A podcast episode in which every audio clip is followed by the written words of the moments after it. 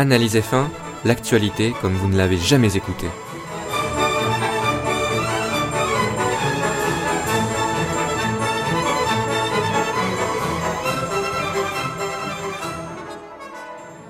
Salut tout le monde, c'est Julien et bienvenue dans Analyse F1, le podcast 100% euh, ou presque Formule 1, puisque ou presque, puisque oui, euh, je suis bête, aujourd'hui je vais parler de Formule 1, j'allais dire 100% Formule 1, mais je ne réfléchis pas avant de d'enregistrer le podcast. Et oui, aujourd'hui on va parler de Formule E, un podcast un peu bonus, hein, parce que j'avais parlé un peu euh, du début de saison, puis j'avais fait un podcast sur la suite de la saison, et là on va faire un podcast sur la fin de la, la fin de la saison 2 de Formule E. Euh, donc cette aventure de formule électrique, hein, si vous ne suivez pas, donc euh, des monoplaces là pour le coup sont vraiment 100% euh, électriques. Donc la technologie verte est au rendez-vous avec des euh, des comment dire des courses qui se déroulent quasi exclusivement en ville, même ben, exclusivement en milieu urbain. Hein. Même si le le Grand Prix de Mexico se déroule sur un circuit vraiment élaboré, mais ça reste quand même au sein de la ville de, de Mexico. Voilà, et donc euh, ben le, le dénouement de cette saison s'est déroulé encore une fois à Battersea Park à, Londres sur deux courses, et oui, comme euh, lors de la première saison, deux courses sur un week-end euh, vont décider du sort du championnat, avec un suspense à suivre en plus pour ce dénouement. Suspense puisque avant ce double rendez-vous, Di Grassi était leader du championnat avec 141 points, suivi de Sébastien Buemi avec 140 points, donc un point qui sépare les deux pilotes, les deux concurrents euh, pour le titre. Donc vraiment un final très indécis avec un gros suspense et d'autant plus avec les conditions euh, qu'il va y avoir. Et j'aime bien que le final se déroule sur ce tracé parce que c'est un tracé que j'adore. C'est peut-être mon préféré de la saison, honnêtement, un Battersea Park à Londres, parce que c'est très étroit, c'est très bosselé, il faut avoir quand même un sacré cœur, même si les monoplaces de Formule 1 ne vont pas aussi vite que d'autres monoplaces pour l'instant, euh, d'autres types de monoplaces, mais quand même, c'est étroit, il faut un gros cœur quand même pour attaquer, attaquer les chicanes, euh, pour pouvoir aller dépasser également, hein, comme c'est très étroit, il faut vraiment y aller, vraiment faire des, euh, des dépassements nets, mais vraiment nets, hein, il faut y aller. Euh, du côté de la défense, normalement, une bonne défense euh, garantie de rester devant parce que c'est très dur, hein, comme je l'ai dit, euh, pour un, pilote attaquant, mais ça reste beau, hein, une belle défense, une belle attaque, les monoplaces de Formule 1 qui peuvent également, qui permettent de se titiller également, de se frotter un peu, d'être un peu proche, de se toucher, sans pour autant occasionner de lourds dégâts et euh, de faire abandonner une ou l'autre des monoplaces. Ça aussi, c'est un aspect quand même assez intéressant en Formule E, il faut bien le reconnaître. Euh, et qui change un peu la donne également dans la perspective des, des batailles. C'est pas comme en Formule 1 où en Formule 1 on peut pas se permettre de euh, de vraiment ou très légèrement, ça se joue des fois au millimètre, de, de se toucher. En Formule E, des fois, les, les monoplaces se touchent euh, quand même relativement bien et il n'y a pas de dégâts ou en tout cas que des dégâts de comment dire esthétiques, mais qui n'affectent pas les performances des, des monoplaces.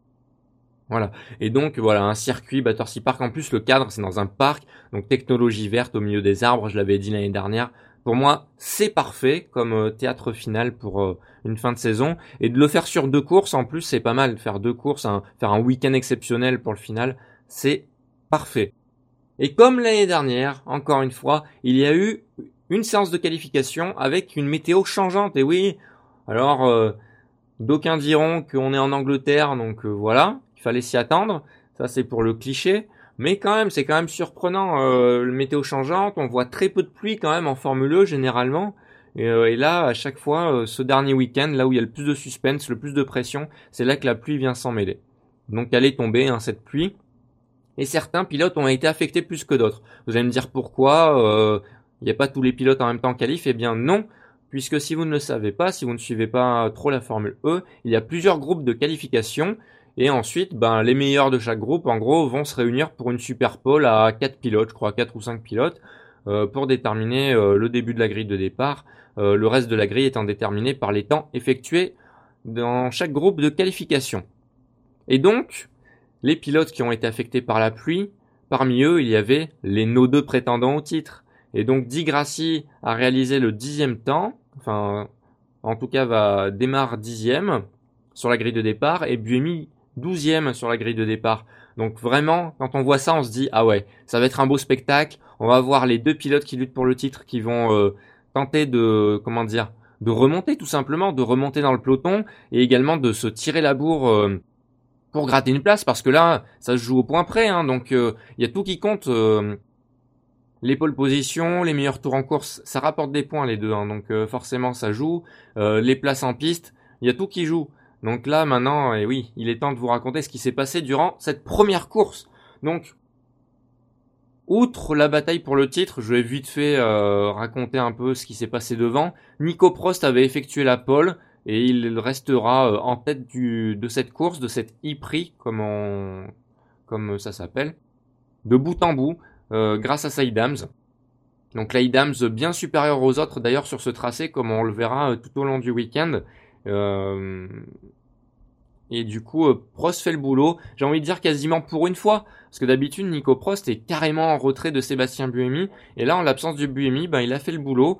Et il a amené sa Idams devant. Et d'ailleurs, c'est ce qui va amener, entre autres, le fait que Idams soit sacré officiellement champion constructeur, championne constructeur dès, euh, dès la fin de la première course, si euh, ma mémoire est bonne. Deuxième, eh bien, c'est euh, Bruno Senna. Donc, on a Prost Senna en premier et deuxième. Et eh oui, et eh oui, la descendance, enfin pas direct hein, pour Bruno Senna vu que c'est le, le, neveu de d'Ayrton.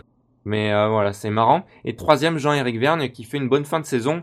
Et malheureusement, son début de saison, et même un peu plus que le début, hein, il faut bien le reconnaître, sa grosse première moitié de saison, voire les deux tiers de sa saison, sont été mauvais. Hein.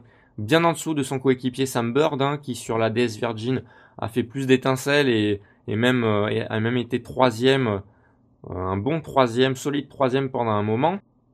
Mais Verne là, euh, bon, heureusement il finit bien. Heureusement il finit bien. Maintenant parlons de ce qui nous intéresse, c'est-à-dire Buemi et Di ce qu'ils ont fait dans ce peloton, bah, ils ont remonté un peu à peu avec des beaux dépassements. J'avais souvent reproché à Di de ne pas assez oser euh, de dépassement. On l'avait vu l'année dernière à Londres. C'était un peu un pilote un peu emprunté, on va dire, dans la lutte. Peut-être également que sa monoplace lui permettait pas de tenter de telles attaques, alors que cette saison, oui. En tout cas, les deux pilotes remontent petit à petit en nous offrant des dépassements euh, assez nets, assez jolis. Bref, ils prouvent bien que ben c'est quand même euh, parmi les pilotes les, meilleurs du plateau et ils n'ont pas volé le fait de lutter pour le titre lors du dernier week-end. Et euh, il va y avoir un élément perturbateur notamment pour Buemi, c'est Daniel Apt, le coéquipier de Luca Di Grassi, puisque après que Daniel Apt se soit fait passer par son coéquipier en étant assez gentil, c'est normal, c'est quand même une course qui va décider du titre, donc euh, il fait le jeu de son coéquipier, c'est bien normal. Et bien ensuite, il a euh, encore plus fait le jeu de celui-ci, puisque il a cherché littéralement à bloquer Buemi par tous les moyens, mais vraiment par tous les moyens, et c'était très viril, à la limite de l'incorrect, hein, vraiment, hein, c'était, euh, c'était un peu, euh, c'était pas très propre, euh, pas très gentleman driver, c'est vrai, mais voilà, c'est vrai que c'est le dernier week-end, c'est vrai que les perspectives de titre font un peu tourner la tête, même aux, coéquipiers, et que des fois on peut, on peut défendre assez charmant sa peau et charmant la peau du coéquipier euh, sans trop, euh, alors que dans d'autres conditions, on n'aurait pas agi comme ça. Je suis sûr que Daniel Apt n'aurait pas aussi, euh, n'aurait pas pris autant de risques en défendant sa position dans d'autres circonstances. Bon, finalement, Daniel Apt se fait passer et malheureusement pour lui, eh ben quelques tours après, il a fini dans le mur en, ben, en faisant apparemment une erreur. Hein, donc finalement, il, a défendu un peu pour rien, puisqu'en plus ça n'a pas permis à Lucas Di Grassi de faire le trou au classement. Lucas Di Grassi était un peu euh, était un peu bloqué devant, il n'arrivait pas à passer, je crois que c'était la Des Virgin de Vergne d'ailleurs. Et euh, du coup ben euh, Daniel Abt en bloquant Buemi n'a pas non plus fait perdre du temps au pilote suisse. Et du coup ben Buemi a pu remonter derrière Di Grassi derrière Di Grassi. À 10 tours de la fin d'ailleurs environ, Buemi se montre particulièrement pressant euh, juste derrière Di Grassi. Di Grassi, lui, euh, un moment également se montre très pressant envers Jean-Éric Verne parce qu'il veut s'éloigner de, de Buemi, mettre une, voiture entre eux et également euh, quelques points au championnat entre eux. Et il tente de passer Jean-Éric Vergne au premier virage. Verne, lui, bah, il se défend, il défend sa trajectoire. Mais, mais malheureusement, les deux sont amenés à se toucher les deux sont amenés à se toucher, euh, prenant un risque un peu un peu trop élevé pour euh, pour ce que ça allait euh, ça allait valoir parce qu'il est devant au championnat et euh, est-ce que ça vaut le coup de tenter le risque sur Vergne qui on sait est un pilote aussi assez assez dur à la défense, hein, il faut le dire, hein, que ce soit en Formule 1, souvenez-vous, que ce soit en attaque, en défense, un pilote quand même assez dur. Hein. Et en Formule 1, c'est pareil, hein, il, pour un podium, il va rester devant, hein, il veut pas laisser passer, c'est normal. Donc les deux se touchent. Euh, Buemi essaye d'en profiter euh, à gauche, donc c'était un virage à gauche, et euh, en sortie de virage, il va tout à gauche pour croiser les, deux, croiser les, deux pilotes qui se sont touchés. Mais euh, Buemi, ben, il se montre vraiment euh, très, non, Di se montre très ferme et, euh, et, fait bien comprendre à Buemi qu'il ne passera pas là euh, sans y laisser euh, peut-être également un aileron. Euh, parce que Di Grassi d'ailleurs a laissé un bout d'aileron dans l'histoire avec Vergne. Heureusement, et c'est ce, dont on s'inquiétait, euh, ça n'a pas été suffisant, ça n'a pas été des dégâts suffisants pour que la direction de course oblige Di Grassi à s'arrêter au stand pour soit réparer l'aileron, soit changer de, de voiture, ce qui n'aurait pas été possible, donc il aurait dû sûrement abandonner. Et on l'a vu, on l'a vu précédemment en Formule 1. Hein, euh, on a déjà vu la direction de course obliger un pilote à, abandonner. Enfin ouais, à abandonner. Car euh, il y avait un bout d'aileron qui était cassé et que euh, la direction de course estimait que c'était dangereux. Là, heureusement, c'était pas le cas. Et Di Grassi a pu continuer sans trop endommager l'aérodynamisme de sa monoplace. Donc c'est plutôt bien. C'est plutôt sympa. C'est plutôt cool pour la lutte pour le titre. Ensuite, Sam Bird arrive à passer Buemi. Buemi qui, bon, euh, c'est pas non plus laissé passer, mais Bird a fait un mouvement euh, très très beau. Euh, Buemi a été intelligent de pas trop insister. Et en plus, Bird, ben, il perdra, euh, il perd deux places dans la dernière ligne droite, hein, le pilote anglais. Je ne me souviens plus trop pourquoi, mais je pense que c'était un souci de puissance qui lui restait. C'est un peu quand vous êtes un peu en panne d'essence au dernier tour, et eh ben il faut euh, il faut faire de la roue libre. Là, c'était un peu le cas. Il était un peu à court d'énergie dans la batterie et du coup, euh, il était un peu en roue libre euh, sur la dernière ligne droite et il s'est fait passer par Buemi et un autre pilote qui était derrière. Je crois que c'était Antonio Félix d'Acosta sur sa team Aguri, sur sur Aguri. Donc voilà, du coup, Buemi eh bien finit juste derrière Di Grassi, Di Grassi quatrième, Buemi cinquième. Alors, on pourrait dire c'est une bonne opération pour Di Grassi, certes, parce que euh, il a désormais trois points d'avance sur Buemi, mais ça ne l'est pas tant que ça, compte tenu de la puissance de Idams euh, et de la vitesse de Idams, surtout sur ce tracé de Battersea Park, parce que euh, Di Grassi n'a pas manqué le fait que Idams ait un rythme fou et soit bien au-dessus du reste, et donc faudra sûrement des d'autres circonstances pour pouvoir aller chercher le titre, parce que trois points c'est rien. 3 points, c'est... Euh, il suffit d'une victoire du de Buemi. Et c'est fini pour Digrassi, quoi qu'il arrive. Sauf si Digrassi fait... Euh, enfin non, même non. C'est pas possible. Enfin, faire la pole alors que les dames sont tellement devant, c'était euh, c'était vraiment pas possible.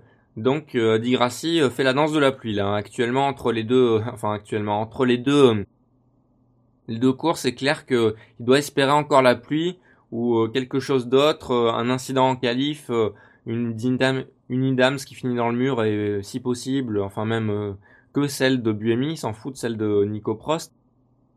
Donc c'est compliqué. Et du coup, hein, il le sait. Hein. D'ailleurs, on, le voyait, son langage corporel le trahissait un peu en, qualif pour la course 2, hein. On savait que ça allait être compliqué.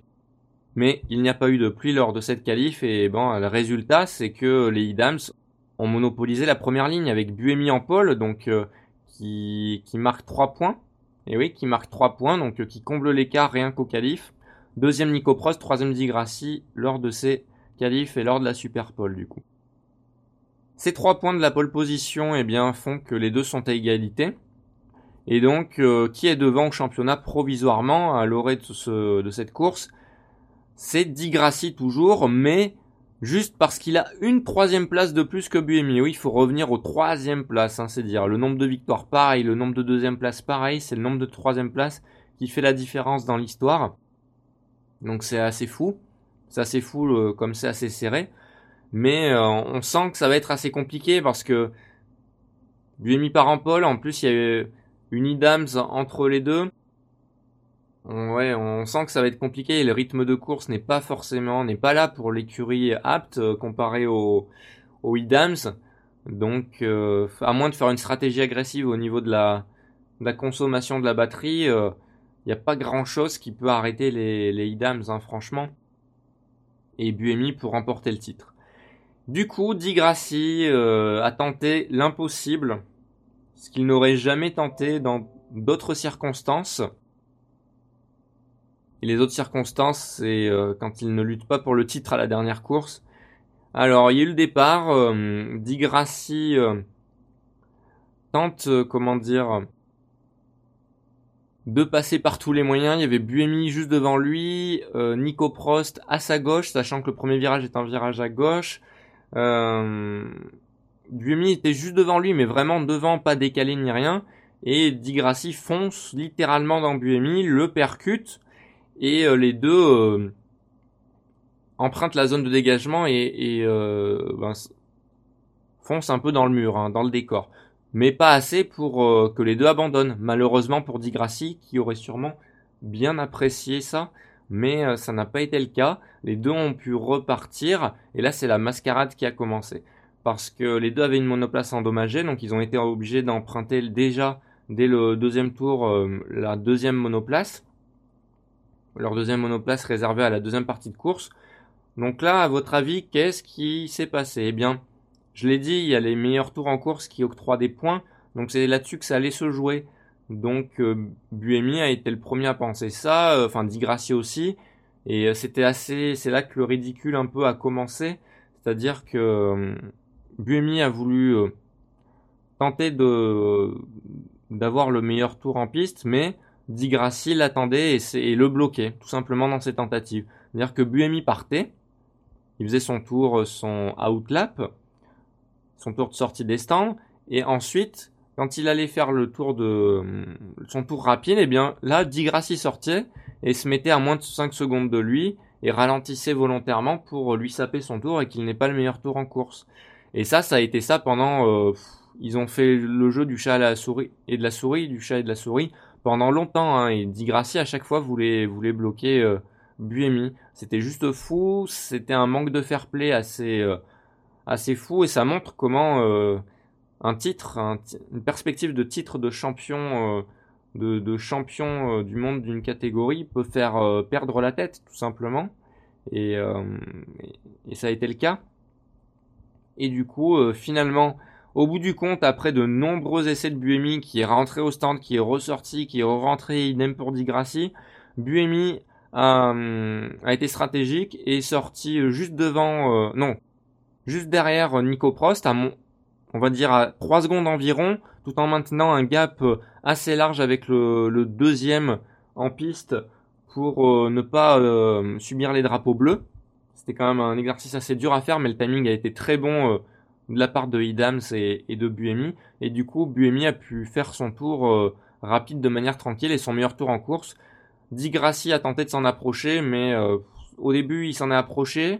Même je crois que peut-être qu'il bat le premier bon tour de Buemi, mais après Buemi enfonce littéralement le clou et euh, claque un temps imparable. Surtout que voilà, les Buemi n'avait pas à économiser l'énergie et pouvait mettre le maximum d'énergie autorisée en course. Euh, sur tout le tour pour, euh, pour effectuer le meilleur tour. Le meilleur tour en course. Donc là, il a réussi et du coup, euh, il, il, il, remporte le titre. Mais Buemi, étonnamment, à la fin de la course, certes, il était content d'avoir remporté le titre, enfin. Mais il y avait des sentiments un peu mitigés parce que à chaque fois il ressassait tout le temps ce qu'avait fait Di Grassi, c'est-à-dire lui foncer dedans au premier virage. alors Di Grassi a dit que Buemi avait freiné tôt.